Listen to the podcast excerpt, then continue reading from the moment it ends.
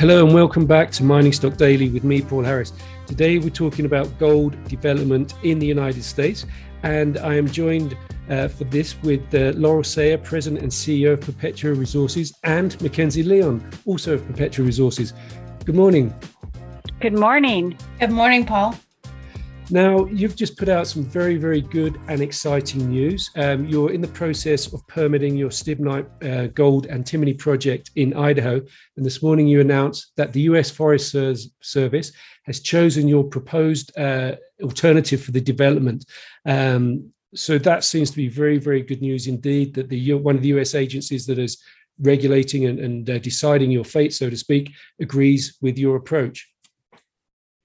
Yes. So um, you're absolutely right, and it, it is an exciting moment, morning for us today. We uh, we're so pleased to be able to share it with you, and and your listeners. So the supplemental draft EIS, which has been over a year and a half in the making, and us reviewing, um, they has hit the street, as we call it, um, for comment. And the U.S. Forest Service they identified our updated project design as the preferred alternative in the supplemental draft EIS. And this is this is a very important milestone. It shows that listening to the public and agency feedback, it has improved our plan and it's helped set the project on a really a clear path toward a record of decision. Excellent. Thank you very much, Laura. Now, can you tell us a little bit more about, um, you know, the nuts and bolts, what your preferred development solution is that the U.S. Forest Service has agreed with? Yes, um, the the design improvements that are in our modified mine plan, they include a, decre- a decrease um, on-site disturbance footprint of 13% reduction from our 2016 design. Uh, we reduced the mined material by 10%, 44 million tons. We eliminated waste rock storage areas, that's 168 acres, and helping to shrink the footprint. We've reduced the volume of Hangar Flats pit by 70% and completely backfilled the pit.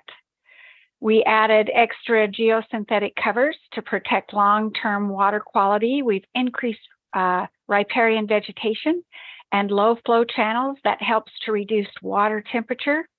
We've developed additional habitat features to replace bull trout habitat. And we've also modified the ore processing circuit to improve tailings chemistry. So it's it's been a lot of work, and there are significant uh, I, uh, changes in it that have been identified. And I think those changes, one of the main reasons the Forest Service chose uh, this our uh, proposed our preferred as the preferred alternative. You know, Paul, and I would I would add to that. This is really an evolution from in the project design from the 2020 draft EIS, like Laurel mentioned. We heard what the public said and what agencies said in 2020, and we really took away three things: that the project needed to improve water quality, it needed to have a smaller footprint, and it needed to reduce water temperature. And so all of those changes that Laurel just walked through are really geared at how can we do those three three things to improve the environmental outcomes of the project. And now the supplemental is looking at those changes along with comparing whether or not to take our preferred access route to site, which we call the burnt log road, or whether the project should take existing routes into site. So by selecting our project design as the preferred alternative, not only do we get all of these improved outcomes, but then we also get this um, preferred access route to site. Excellent. Um, I was obviously, as you know, fortunate enough to to visit your site well less than a month ago now, and Laura, you kindly sort of took me around and explained a lot of these aspects to me in, in great detail. And one, one of the key things, and you know, Mackenzie, you're referring to the water temperature there. That's all about creating a very constructive, positive fish habitat, isn't it? Yes, it is, and that's so important for our communities and for the folks that live in the back where the mine is in the backyard for the state of Idaho for for everyone. It it, it was a significant uh, comment that we wanted to address. It really confirms the vision. You know, Paul, you've you've followed this project long enough that from the very beginning, and even seeing the site when you did a few weeks ago, we've got an abandoned mine site. And so, really, the question is how can we use redevelopment to address those issues that, are, that have been left behind, including water quality, water temperature, river habitat. And that's what's so fun and I think energizing about the project and where we are today and seeing the results this morning that that's that, that's meaningful that we can go back and address these environmental legacies. Absolutely. I, I must say that, um, you know, I've been on dozens, if not hundreds of site visits over the years, and this was uh, pretty much the entire emphasis of this particular visit was on on the the environmental plan not just the environmental plan, but the work you're already doing, because voluntarily you're advancing on a lot of these um, rehabilitation aspects as, as, a, I guess, a goodwill gesture to, to the state and the authorities to show to show that you're sincere and that you can do it. And uh, in in that line, you announced earlier this week that you've completed the the stream diversion. Um, we saw that being built when we were there a few weeks ago, but now that's complete. What what will what role does that stream diversion have in the overall project? Mackenzie, do you want to yeah, address absolutely. that? Yeah. So the stream diversion, the work that we were able to do this summer was really exciting because it is associated with an agreement we signed with the EPA and the US Forest Service a year ago. And that agreement did two things. First, it allowed us, gave us permission to go to site today and start addressing some of the worst offending places on site in terms of water quality degradation. So this year, we got to go and start a, a project, an investment to reroute some of the streams on site to keep clean water clean and away from infiltrating through legacy waste. Next summer, we'll be, be able to go into site and move 325,000 tons of waste away from the river. So all of these early action activities are focused on what can we do now to help improve water quality? And that's a big investment um, on our behalf as a company. But you're absolutely right. It shows our intention, it shows our goodwill, and it allows us to say we are here to provide solutions to this site. But the second thing that the agreement did, Paul, that really speaks to what you're talking about, the bigger picture for the project, is that should the Stibnite Gold Project move into production, this agreement gives us clarity and potentially permission to go and address other environmental legacies around the site today so that we can combine the legacy restoration of the Stibnite Gold Project with additional legacy restoration work that could really provide comprehensive cleanup to the entire district. And that is extraordinarily meaningful when we talk about having a positive impact on this site. Thank you, Mackenzie. Well, one, one of the, my sort of key takeaways after the visit a few weeks ago was that um, you know we're, we're in an environment today where it's getting harder and harder to permit projects there's always reasons not to do things yeah and i, I think you know you guys in perpetua are showing a, a, real positive reason to to do things in that you know you're not just looking to take care of your your project and and, and build your mine and have a clean mine etc but you're also looking to take on well not looking to you are taking on historical environmental liabilities. You know that seems to be a potentially that could be a, a key way for other projects other companies to get their social license to operate in the future elsewhere in the us or Canada or wherever the case may be. By taking on existing environmentally degraded sites as part of your overall plan and commitment um, to show that you know yes we are good actors we can do this and not only are we going to do a good project ourselves but we're going to improve the environment somewhere else that uh, you're you're concerned about. Um, yeah it is um, i do think that we're laying a path right? When we look at kind of the politics and the policy and the direction of our country right now it is clear to many of us that the debate on whether or not we need to mine in this country is over. We now recognize that this is the first link in our supply chain, and there are many minerals and metals that we need to produce here. So now the question is moving to how. And I think looking at abandoned mine sites for mineral uh, redevelopment is going to be a solution that more people are looking at. It does come with some complicating factors, as we have we have found out from terms of you know how you can get permission to go back to these sites and and interweave that permission with the regulatory NEPA process. But um, we're getting there, and I I think all of us here hope that this is a model for our country.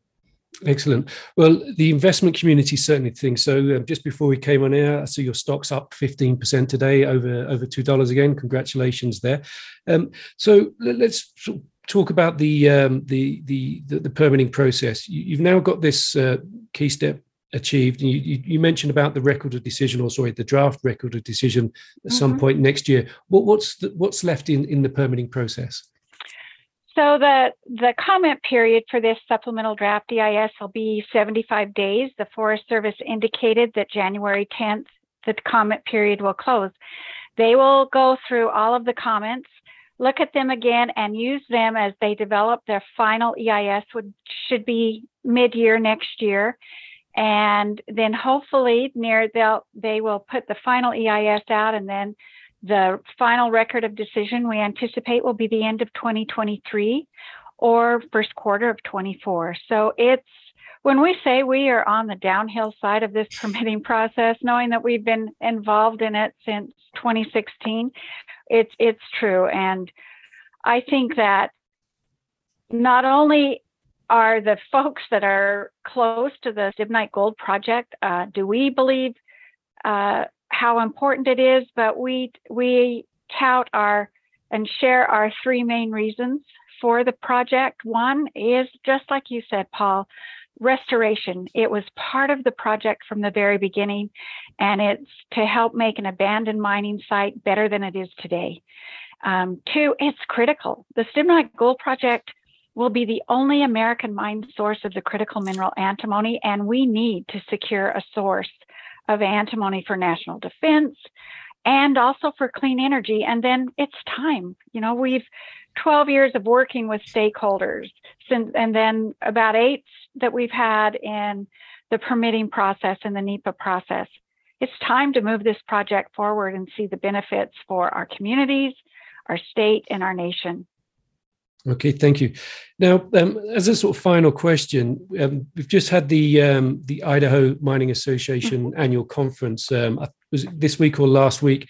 And uh, from what I'm sort of hearing, there's an increasing interest in the state. There's a, there's a number of companies, a number of projects, and uh, you know Ben Davenport, who's the uh, I think he's the president CEO of the Idaho Mining Association, tells me his men his membership keeps growing and growing and growing. Um, what, what, what was the feeling there at the conference? Well, I'll I'll give my take, Mackenzie, and you you worked very closely in developing it, but it was exciting, Paul. It was so exciting to see all of the all of the energy in the room for for mining. And it we had attendees there from Nevada and Colorado and Washington, states that surround us. And it's not just miners that were there. It's the industries that support mining. And that economic development is so important that mining attracts. So it was it was a resurgence of young people looking and believing that mining is can no longer be called the the industry that destroys and doesn't work with communities. They were all there working together with very positive uh, statements and interactions. It is, it's so exciting, Paul. I mean, you've followed Idaho for a while, and there's been so much potential here, and that potential is coming to life. You know, the mining conference itself, I think, has grown full fourfold in just as many years. Just like Laurel said, it's not just the mining companies, it's all of the businesses that partake and benefit from the mining industry and a whole new crop of people who are taking leadership positions to say, this is right for my backyard. I want mining here because it is the right thing to do to help raise our families, to give us the things that we need as a country and secure our supply chains and just do it right.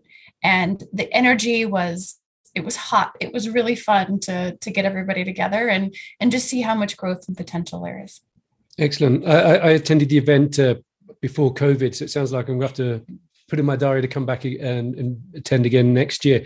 Um, a, key attendee, of course, at the event was Governor Little himself. Um, you know, I, th- I, think it's worth underlining the fact that uh, mining in Idaho does get a lot of uh, governor level, state level support. Mm-hmm. Yes, it does. We're we lucky. are very lucky. Mm-hmm. We, and you know, we also had Congressman Simpson there. You know, so from all levels of leadership, state legislators, um, really everyone in Idaho understands how important mining has been to our history and our future.